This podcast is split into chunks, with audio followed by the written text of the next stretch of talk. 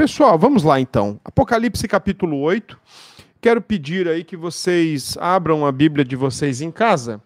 É, Apocalipse 8, verso. Nós vamos fazer a leitura a partir do verso 6, tá? Apocalipse 8, a partir do verso 6. Por que a partir do verso 6? Porque do verso 1 ao verso 5 é resquício dos selos. Lembra? Nós vimos lá. Você lembra, pastor? É, tá certo. É. Os selos, os selos, eles são sete selos, e agora nós vamos nos deparar com sete trombetas. Lá no Apocalipse 15, nós vamos nos deparar com sete taças. O que que selos, trombetas e taças têm em comum? Todos eles são símbolos do juízo de Deus. Todos eles, tá? Todos eles apontam para a, além de é, é, juízo, aponta para a justiça, lógico, divina, a, o atributo da justiça de Deus, que é desempenhado, que é desenrolado sobre a humanidade de acordo com a ordem de Deus e de acordo com os desígnios de Deus tá bom? Além disso, as manifestações de juízo divino, seja através dos selos, através da, das trombetas e através das taças, embora sejam manifestações do juízo de Deus, da justiça divina, do desprazer, era essa palavra que eu estava caçando aqui, é, se, se, sejam expressões do Deus do desprazer divino frente ao pecado humano, ah, também são mostras ou são meio que convites, né, meio que estalar de dedos ah, do próprio Deus para a humanidade, para que esteja atenta. Haverá um dia que todos comparecerão diante do justo juiz. Tá? Então, no bloco de 4 a 7, nós falamos sobre os selos. E seis selos são abertos no capítulo 6 mesmo. E o capítulo 7 é uma resposta ao capítulo 6, a, a pergunta final do capítulo 6. O capítulo 8, do versículo 1 ao versículo 5, apresenta, portanto, o último selo, fechando então aquele bloco de visões do segundo bloco, tá? Então nós vamos agora para o capítulo 8, verso 6 em diante. E conforme eu vou lendo, eu quero que você também leia aí, onde você estiver, leia o texto e você, eu penso que vai ver que é inevitável a relação de Apocalipse 8, a partir do verso 6, com as dez pragas do Egito.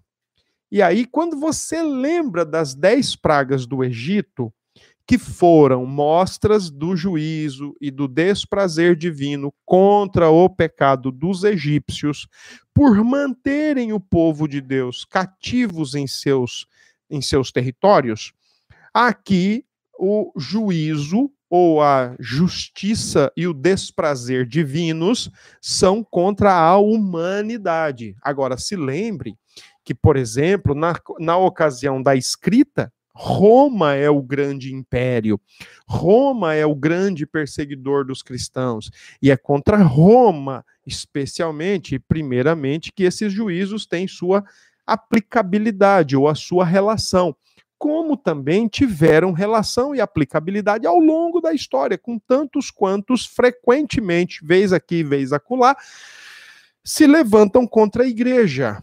Tá bom? Então, vamos para o texto. A partir do verso 6, 8, 6, diz assim: Então os sete anjos que tinham as sete trombetas prepararam-se para tocar. Pronto, aqui já é significativo, pessoal. As trombetas são tocadas por anjos e não são tocadas por anjos caídos. Gente, você que é crente em Cristo, então, meu, tenta descansar o teu coração. Não, não tem por que temer. Não tem apesar de todos os, os, os, os, séculos, né? apesar de, ao longo da história, os juízos e a, o desprazer divino serem é, é, manifestos serem revelados, serem disparados contra a humanidade, em nenhuma hipótese, em nenhuma hipótese, eles têm como objeto ou objetivo ou alvo a igreja de Jesus. A igreja é selada. A igreja está selada por Deus, a igreja está protegida, é identificada com Cristo, é genuinamente de Cristo. Então a igreja não tem com que se preocupar. Ok? Nós vivemos já em tribulação? Vivemos. É bem provável que a igreja chegue e passe pela grande tribulação? Creio eu que sim. Mas a gente precisa lembrar que a grande tribulação não é a ira de Deus contra a igreja, é a ira dos homens contra a igreja. A grande tribulação é o desprazer dos homens contra a igreja. E se tem alguém que tem que estar irado com alguém, é a ira de Deus contra o mundo e não contra a igreja. Tá certo? Então não tem por que ficar preocupado, não tem por que ficar temente. Contra a igreja já foi em Cristo. Cristo já resolveu o problema na cruz. Então é o seguinte, meu, corra vá crer em Cristo, se entregue para Cristo, receba Cristo como Senhor e Salvador da sua vida, porque Ele é o único que pode resolver o nosso problema com Deus. Fora Ele, não existe outra solução. Tá? Então, bora lá. Então, descansa o coração, porque os anjos são os anjos de Deus que tocam as trombetas, e então isso significa que não tem nenhuma aplicabilidade ou nenhum objetivo de atingir ou massacrar com a igreja. Tá? Verso 7. Da mesma, por exemplo, da mesma forma que eu preciso fazer essa, essa, esse destaque aqui, né? Mas, por exemplo, da mesma forma que lá no Egito, apenas, apenas os egípcios tiveram os seus uh, uh, primogênitos mortos, por exemplo, e os judeus não tiveram, porque o anjo destruidor passou e aonde não tinha o sangue nos umbrais da porta, ele adentrou e, e vitimou os primogênitos dos egípcios. Assim também, a abertura dos selos, das trombetas e das taças, elas visam atingir aqueles cuja cabeça não tem não tem o sangue do cordeiro. Tá bom? Então, Presta atenção nisso, tá ok? Uh, vamos lá, verso 7. O primeiro anjo tocou a trombeta e houve saraiva de fogo, de mistura com sangue, e foram atirados à terra. Foi então queimada a terça parte da terra e das árvores, e também toda a erva verde. Bom, de acordo com o que está sendo dito, quando as trombetas são tocadas, é uma parte da criação que é afetada é um terço da criação. Precisa se levar esse número literalmente? Não, não precisa. Mas entenda que em dados momentos, parte da criação são afetadas num lugar, é, é afetada num lugar enquanto no outro não, e depois vice-versa. Depois é afetado lá e não cá, tá? A misericórdia de Deus, mesmo com todas essas trombetas, ah, ela, ela ainda é vista. Por quê? Exatamente porque não é destruído em sua totalidade, em sua plenitude. Exatamente com o intuito de fazer com que os homens se arrependam, de fazer com que os homens se voltem para Cristo.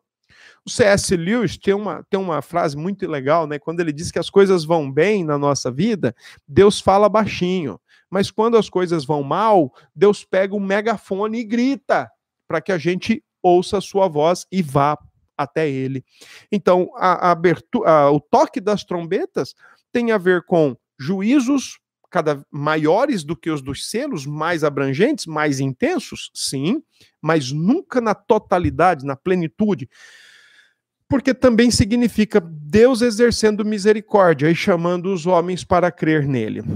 A primeira trombeta, portanto, do verso 7, ela atinge a, a parte verde da terra, a que produz alimento para os homens e para os animais. Então você começa a perceber aí uh, uh, o grande estrago que, que acontece.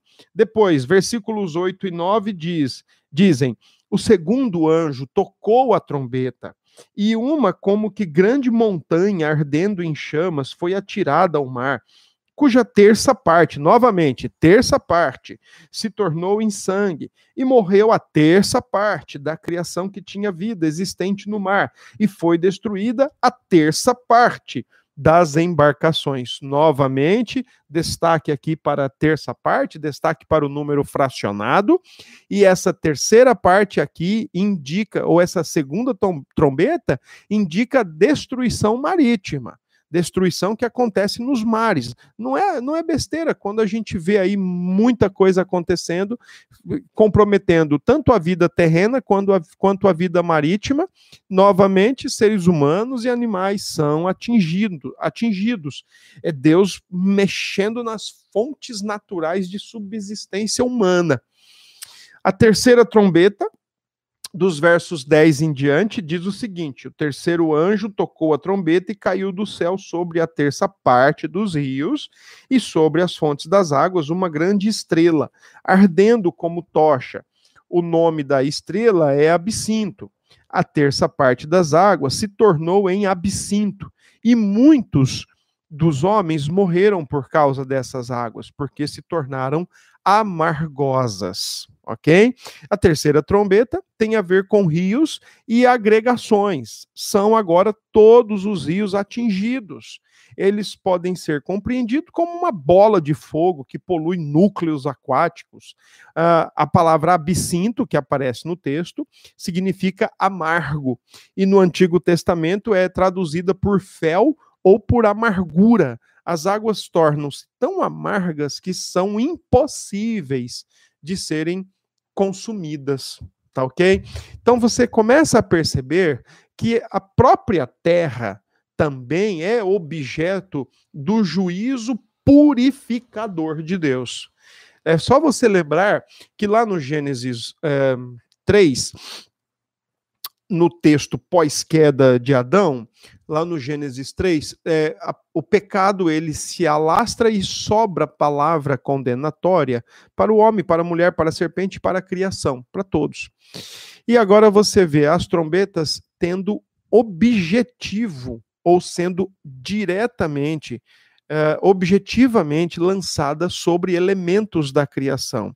Só que tem um grande detalhe as trombetas que são derramadas contra a criação não são no sentido de punição ou destruição, mas são no sentido de purificação, enquanto na vida humana são sim no sentido de punição e juízo, tá bom? A quarta trombeta, a quarta trombeta, uh, sim, completude. Sim, há um significado quando se fala de um terço é uma parte, literalmente uma parte. Não, não necessariamente um terço, né? Não sei de quanto seria esse um terço, mas que tem a ver sim com uma, uma parte e não com o todo, tem, tá? Olha aí o que diz a quarta trombeta, verso 12. O quarto anjo tocou a trombeta e foi ferida a terça parte do sol, novamente, terça parte da lua, das estrelas, para que a terça parte deles escurecesse e na sua terça parte não brilhasse tanto o dia como também a noite. Então, e aqui agora introduz-se, eh, antes de eu ir para o verso 13, que vai introduzir um novo assunto, deixa eu só destacar logo. Então você percebe que agora a quarta trombeta, ela tem como objetivo os corpos celestes, ou tudo aquilo que está no céu Sol, Lua, estrelas, agora ela vai afetar o céu. Primeira trombeta, terra e, e relva, e flora e fauna. Segunda trombeta, águas ter, é, e os mares, os mares, melhor dizendo. Terceira trombeta, rios e agregados, e torna-se as águas amargas, impossíveis de serem consumidas. E a quarta trombeta agora se direciona para os corpos celestes. Porém, no versículo 13, ainda dentro da quarta trombeta, Olha o que diz aí o texto. Uh, então vi e ouvi uma, uma águia que voando pelo meio do céu dizia em grande voz: Ai, ai, ai dos que moram na terra, por causa das restantes vozes da trombeta dos três anjos que ainda tem de tocar. Então, interessante, né? Essa, esse pronunciamento aqui, tríplice de ai, né? Não é um tríplice amém, mas é um tríplice ai. É um ai de lamento. Expressões, por exemplo, que você encontra lá em Oséias, em Abacuque. O tríplice ai no Apocalipse é único. Sim, o pastor aqui está lembrando, né, do próprio Jesus também, que ele fala, ele usa a linguagem dos ais para os fariseus capítulo 23, quando ele fala: Ai de vós, fariseus, ai de vós, fariseus, que sobrecarregam os outros, ai de vós, fariseus. Então, aqui é uma linguagem que está acompanhando a, o simbolismo de juízo e destruição futuros. O que o Senhor, através do apóstolo João, está dizendo é: ele tocou quatro trombetas intervalo para os lamento, o lamento tríplice dos ais, e ele está dizendo: olha, ai de vós, ai de vós, ai de vós, pelo que ainda vem quando as outras três trombetas, ou pelo menos as outras, é, as, as outras três trombetas ainda forem trocadas. Sim, traz a ideia de julgamento a ideia do desprazer divino sendo despre... despejado sobre a humanidade. A linguagem de ai é linguagem de juízo, é linguagem de julgamento, tá bom?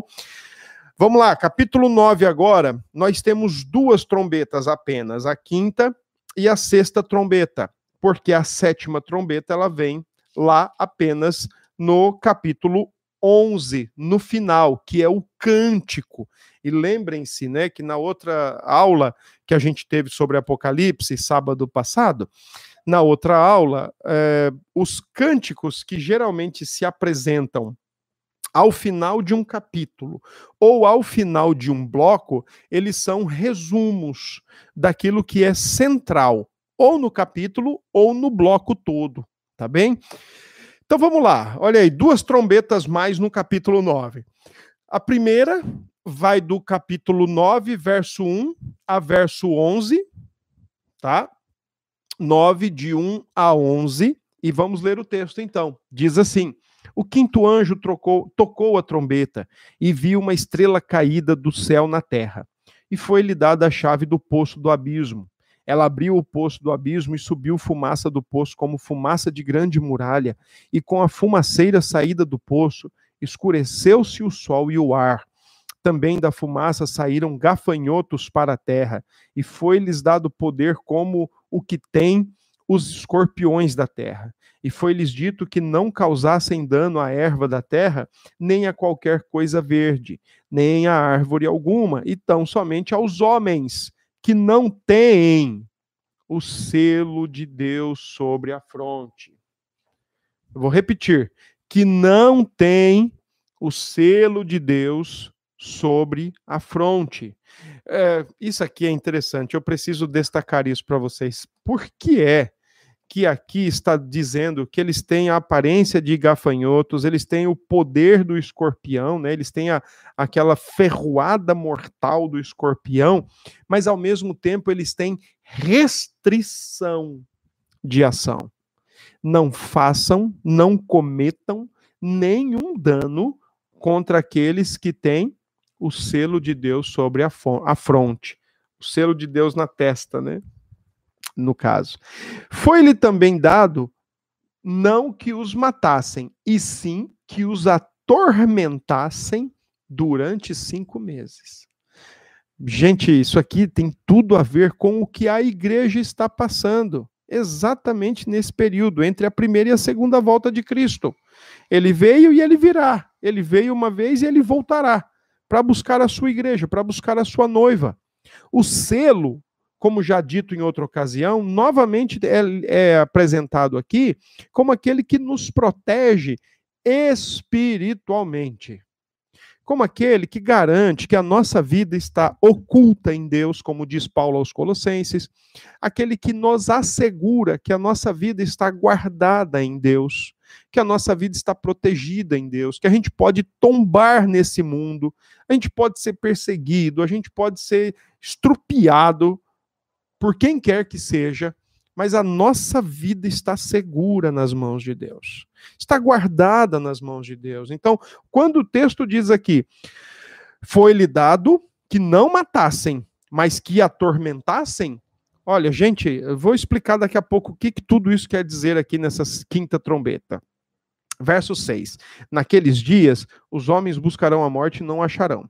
Também terão um ardente desejo de morrer, mas a morte fugirá deles. O aspecto dos gafanhotos era semelhante a cavalos preparados para a peleja. Na sua cabeça havia como que coroas, parecendo de ouro, e o seu rosto era como o rosto de homem. Tinham também cabelos como cabelos de mulher, os seus dentes como dentes de leão, tinham couraças como couraças de ferro, o barulho que as suas asas faziam era como o barulho de carros, de muitos cavalos, quando correm à peleja. Imagine, né? O João está dizendo que o barulho deles era um, era um barulho aterrorizador, né? Aquele barulho estrondoso. Verso 10: Tinham ainda cauda como escorpiões e ferrão na cauda tinham poder para causar dano aos homens por cinco meses, e tinham sobre eles como seu rei o anjo do abismo, cujo nome em hebraico é Abaddon e em grego Apolion. É, interessante esses dois nomes aqui, Abaddon e Apolion. É, na história, pode ser uma relação, né? Porque o termo Abaddon ou Apolion significa destruidor, seja no grego, seja no, no próprio latim. Uh, esse termo destruidor significa que eh, poderia, naquele exato momento, no primeiro século, ter é, sido aplicado ao imperador e não necessariamente a Satanás. Mas quem é que está por trás do imperador? próprio Satanás. Tá? Então, a ideia de Abaddon e Apolion aqui pode ser aplicado ao próprio imperador Domiciano, ok? Que é o imperador da época da perseguição. E aí veja o que diz o verso 12: O primeiro ai passou. Eis que depois destas coisas vem ainda dois ais, tá? Então, o que é que as, as, a quinta trombeta tem a nos ensinar. Primeiro, veja lá o versículo 1, quando fala dessa estrela caída, ela tem a chave do abismo. No primeiro século, o costume de dar um significado figurado a algumas estrelas. Da mesma forma é lá no Antigo Testamento. Uh, que estrelas tinham nomes, né? Que Deus chama pelo nome as estrelas e assim vai. Aqui nós estamos vendo isso, uma estrela caída do céu na terra, e ela tinha a chave do poço do abismo. Na linguagem aqui do Apocalipse, a gente tem que entender que é o próprio Satanás. O abismo é a sua residência, onde o seu pretenso trono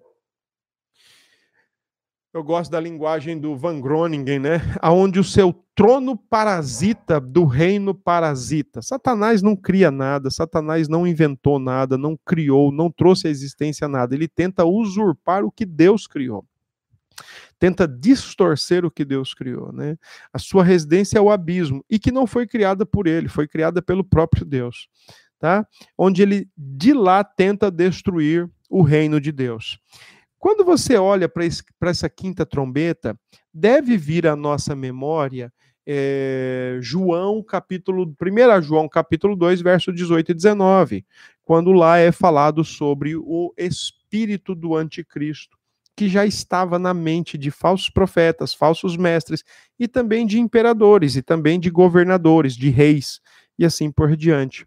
O termo que aparece no versículo 11, Apolion, destruidor, né, em ambos os idiomas, mas não se preocupe, porque Deus está no controle.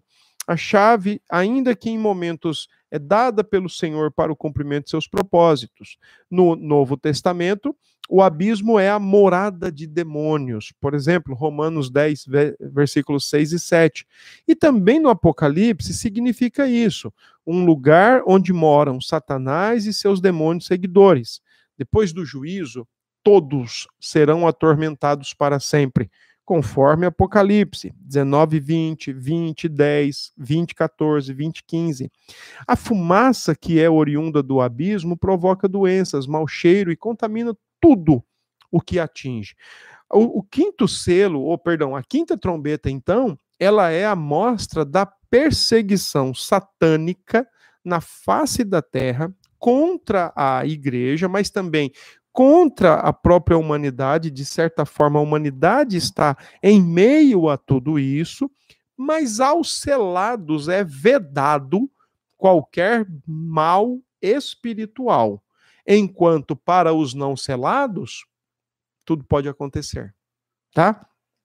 Sexta trombeta, e aí a gente vai ter que ver aí do verso 13 ao 21 do capítulo 9. Diz assim: O sexto anjo tocou a trombeta e ouviu uma voz procedente dos quatro ângulos do altar de ouro que se encontra na presença de Deus. Mais uma vez, uma trombeta é tocada diretamente do céu.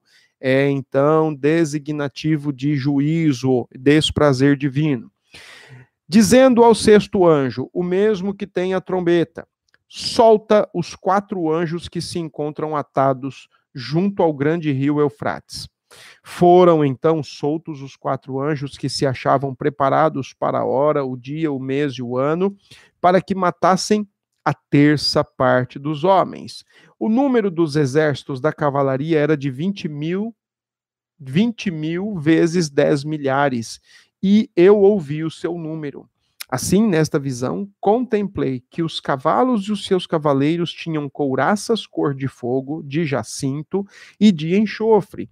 A cabeça dos cavalos era como cabeça de leão e a sua boca saía fogo, fumaça e enxofre. Por meio destes três flagelos, a saber, pelo fogo, pela fumaça e pelo enxofre que saíam da sua boca, foi morta a terça parte dos homens, pois a força dos cavalos estava na sua boca e na sua cauda. Por enquanto, a sua cauda se parecia com serpentes e tinha cabeça, e com elas causava, e com ela causavam dano. Os outros homens, aqueles que não foram mortos por esses flagelos, presta atenção nessa expressão. Os que não foram mortos pelo flagelo não se arrependeram das obras das suas mãos, deixando de adorar os demônios e os ídolos de ouro, de prata, de cobre, de pedra de, e de pau, que nem podem ver, nem ouvir, nem andar, nem ainda se arrependeram dos seus assassínios, nem das suas feitiçarias, nem da sua prostituição, nem dos seus furtos. Percebe que ao mesmo tempo que as trombetas são tocadas, terças partes da criação: relva, animais, corpos celestes, mares, rios e agregados, homens. Ao mesmo tempo que isso acontece, como juízo, como manifestos do desprazer divino, ao mesmo tempo Deus está chamando o homem para buscá-lo. Deus está chamando o homem para ir a ele. Só que aqui o texto está dizendo: uma terça parte foi alcançada e foi morta, mas a outra parte, a que não morreu, também não se arrependeu. O que é que a gente pode aprender dessa sexta trombeta? Bom, a gente tem que aprender o seguinte: que elas são diferentes das quatro anteriores, né? A trombeta 5 e a trombeta 6 são bem diferentes das primeiras, porque elas desencadeiam forças malignas da parte de Satanás para de fato atormentarem as pessoas e se voltarem contra a igreja. São intimamente ligadas, a quinta e a sexta, estão muito bem conectadas. Mostram, por exemplo, tortura mental na quinta trombeta, o controle dos demônios sobre a humanidade incrédula. Esse capítulo deve ser entendido, capítulo 9, deve ser entendido simbolicamente, pois as forças do mal estão em ação do mundo no, no mundo dos homens ímpios. Não estão em ação na vida da igreja e nem poderiam estar, porque a igreja é selada por Deus, não tem como atingir, não tem como afetar a igreja. Uma palavra sobre os gafanhotos, que estão do versículo 3 ao versículo 12. Procedem do inferno, são servos, são anjos caídos. Não devoram a flora, porque são seres espirituais, mas atacam seres humanos sem selo, ferem os ímpios. Não são literais como lá no Egito. Lá no Egito foram gafanhotos mesmo, insetos. Aqui são gafanhotos demônios, são seres espirituais que afligem, que perseguem, que atormentam a humanidade. Porém, lembra que lá no texto está escrito que foi dado a eles não fazer o que quisessem, poderiam atormentar, mas não matar? tá? Porque eles, mas eles só agem com a permissão de Deus. Por isso só atacam os não selados. Deus está no controle, até mesmo restringindo o mal, delimitando o mal. Foi isso que Jesus falou em Marcos 3. O mais valente chegou e então ele amarrou o valente. Ninguém está aí fazendo do jeito que quer, não. A coisa não é assim também, não. Né? Já não era assim lá na época de Jó, lá, lá, lá no período patriarcal, antes mesmo de Abraão, já não era assim com Jó. Aí vai ser agora? Claro que não. A cruz de Cristo restringiu, eh, delimitou, resumiu ainda mais, bem mais, a esfera de ação dos anjos caídos, tá bom? Então, eles só torturam incrédulos, ímpios, não convertidos, debaixo do consentimento divino. E o próprio Deus usa essa maneira de ação demoníaca tanto para impor juízo, mas também para chamar ao arrependimento.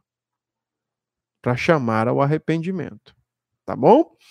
Ah, nos, nos versos 9 e 10, o combate, se você olhar aí, quando fala das couraças, né? O combate é totalmente espiritual. A armadura que eles usam demonstram, né, ou dá a ideia de que são invencíveis. Eles têm couraças, eles têm carros com muitos cavalos, fazem um barulho muito alto que enche o coração dos homens de medo e pavor.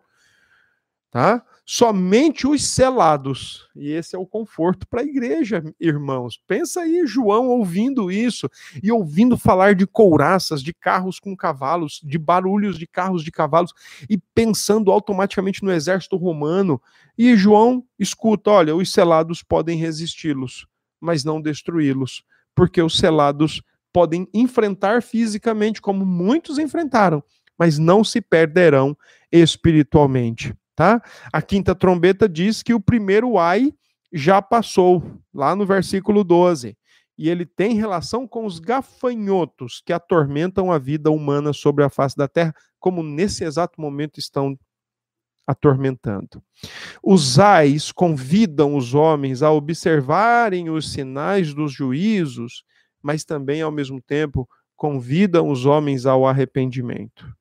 A sexta trombeta sem dúvida alguma, ela tem relação com a, a, a sexta taça e o sexto selo. Por quê? Porque é a resposta, é a resposta de Deus à oração dos justos, tá? Miriam do Alto do Mateus, um grande abraço, que Deus abençoe a senhora. Uh, é, um gran, é a resposta da oração de, ao, a resposta de Deus à oração do seu povo. São orações que foram unidas diante de Deus e que agora estão aí. É, os anjos maus são atados e o próprio Deus é aquele que restringe, tá?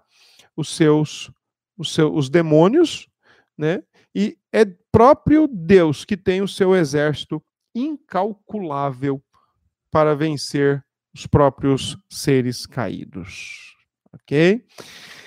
Versos 20 e 21 do capítulo 9, versos 20 e 21 no capítulo 9, diz o seguinte: diz que aqueles que não morreram debaixo dos flagelos, eles não, também não se arrependeram. Viram pessoas morrendo, viram pessoas sendo é, perturbadas, atormentadas e morrendo, mas também não se arrependeram.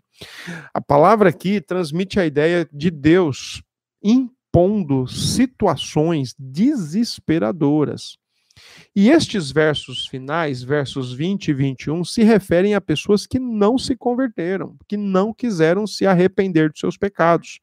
As pragas foram usadas para chamar essas pessoas ao arrependimento, porém, essas, essas pessoas do texto, que eu não sei quem são, são os não selados, se mantêm duras, se mantêm impenitentes, se mantêm contumazes, não abandonaram as obras das suas mãos. Essa expressão aí no versículo 20, né? Não se arrependeram das obras das suas mãos, tem exatamente a ver com os ídolos, tá? Uma tem, tem a ver com os ídolos que eles mesmos fabricaram e eles mesmos se tornaram como seus ídolos. Eu vou falar sobre isso hoje na segunda live, hein? questão dos ídolos, que acontece com um idólatra. Tá? A idolatria aqui do texto é maior que o verdadeiro culto a Deus. Então, eles não abandonaram, eles preferiram manter os seus pecados. Capítulo 10, lembre-se, hein? Capítulo 8 e 9, trombetas. Período, primeira e segunda vinda de Cristo, o período atual, nós já estamos vendo selos, trombetas, num lugar parece que é selo, no outro lugar parece que é trombeta, né, pela proporção, pela medida, pela pelo grau, mas isso já tem acontecido, sinais do tempo, juízos divinos já têm acontecido, tá bom? Agora a gente vai entrar nos capítulos que estão também concomitantes, ou melhor, simultaneamente, atravessando a história entre a primeira e a segunda vinda. Capítulo 10 diz o seguinte: vamos lá. Vi outro anjo forte descendo do céu, envolto em nuvem, e é bem importante você entender aqui o simbolismo desse anjo, tá? Esse anjo que está aqui envolto, né, no, no, nos primeiros versos, ó. Vi outro anjo descendo do céu, envolto em nuvem, com arco-íris por cima, de sua cabeça, o rosto era como o sol e as pernas como colunas de fogo. Percebam aí que esse anjo não é não é Cristo, é um anjo, tá? Esse anjo tem uma baita relação com Cristo, mas não é Cristo. E a sua descrição inclui, por exemplo, elementos que têm símbolos ou sinais aí. Por exemplo, quando diz que ele está envolto em nuvem, nuvem, no caso, é julgamento.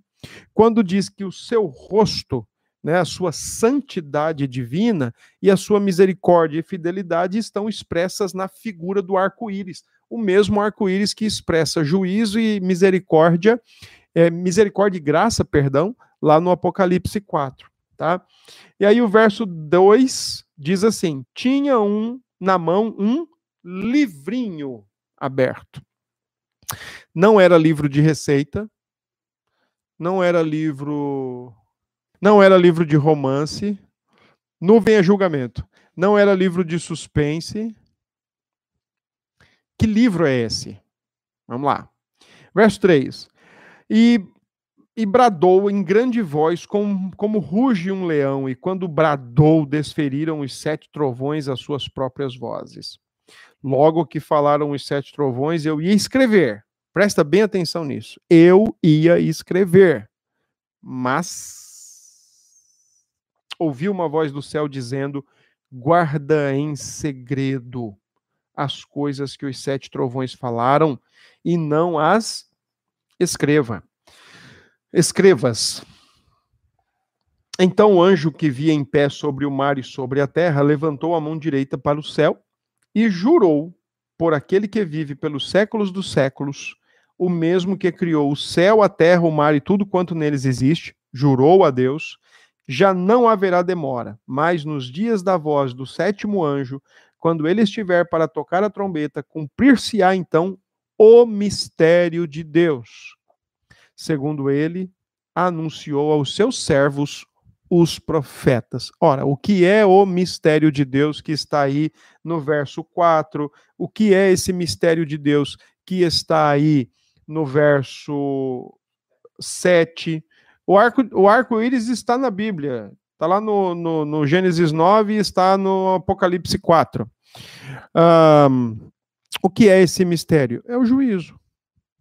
O que é que Deus anunciou pelos profetas? Além do evangelho, o juízo. No contexto, é o juízo. Tá? No contexto, é o juízo. Sim, na minha Bíblia também, Anne.